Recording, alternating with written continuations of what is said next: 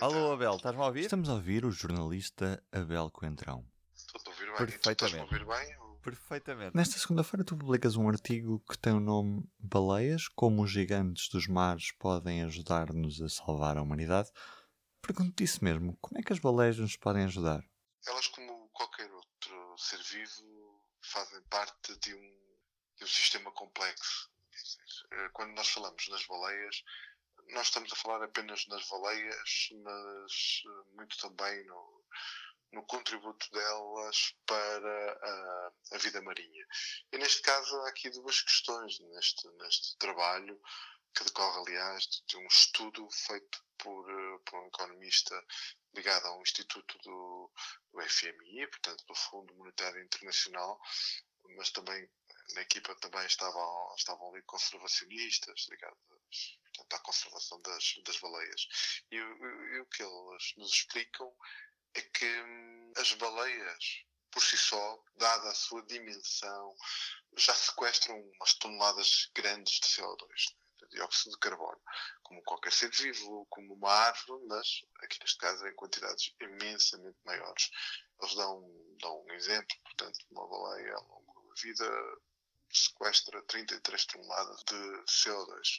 A questão aqui também é que as baleias alimentam-se de fitoplâncton, que são umas criaturas pequeníssimas, eh, mas que são capazes de, de fazer a fotossíntese, portanto, e, e que contribuem muito. O fitoplâncton que existe na superfície ou à superfície do mar contribui, segundo também este mesmo estudo, em pelo menos 50% do oxigênio que temos na nossa atmosfera.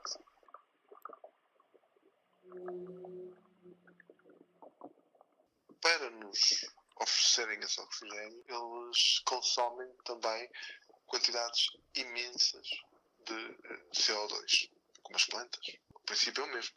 O que acontece aqui é que o, fitoplâncton, para se desenvolver, precisa de uma série de, de- de substâncias, de, de minerais, mas precisa muito de dois minerais que, aparentemente, segundo os especialistas, eh, só as baleias lhes conseguem oferecer em grandes quantidades. Esses minerais, ferro e nitrogênio, Também conhecido como azoto. são as baleias através dos seus dejectos que espalham pelo mar eh, esses elementos. E curiosamente, as baleias também, no seu movimento de, de- de irem até à superfície depois de baixarem a grandes profundidades, elas criam ali um efeito de bombagem que eh, eleva eh, elementos essenciais à alimentação e ao desenvolvimento do fitoplâncton para a superfície.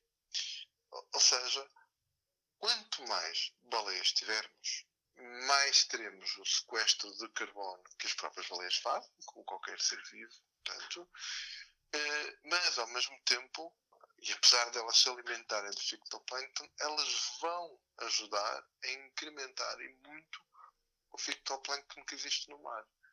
Eh, De tal forma que, feitas as contas por este quarteto que fez este artigo, se nós conseguíssemos que a, que a biomassa das baleias, que o número de baleias, de grandes baleias que andam pelos oceanos, regressassem, portanto, aos valores anteriores ao, da baleação industrial, e é preciso pensar que, segundo um estudo norte-americano, só no século XX foram mortas 3 milhões de baleias.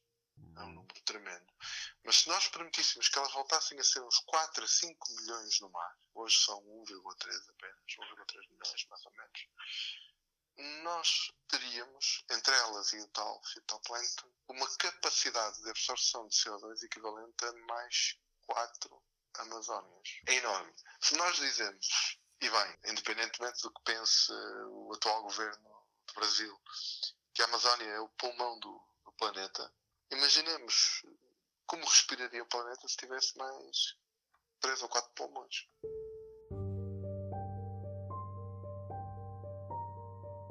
Nós todos precisamos de ar em boas condições para, para respirar.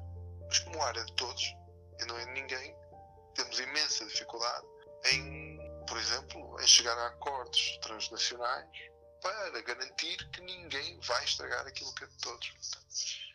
Este é um problema inerente a muitos bens e a muitos serviços que a natureza nos presta. Nenhum de nós individualmente sente a responsabilidade uh, por manter aquilo em bom estado. E, e as baleias, uh, como outros seres vivos, uh, sofrem com isso. E do P24 é tudo por hoje? Uma boa semana.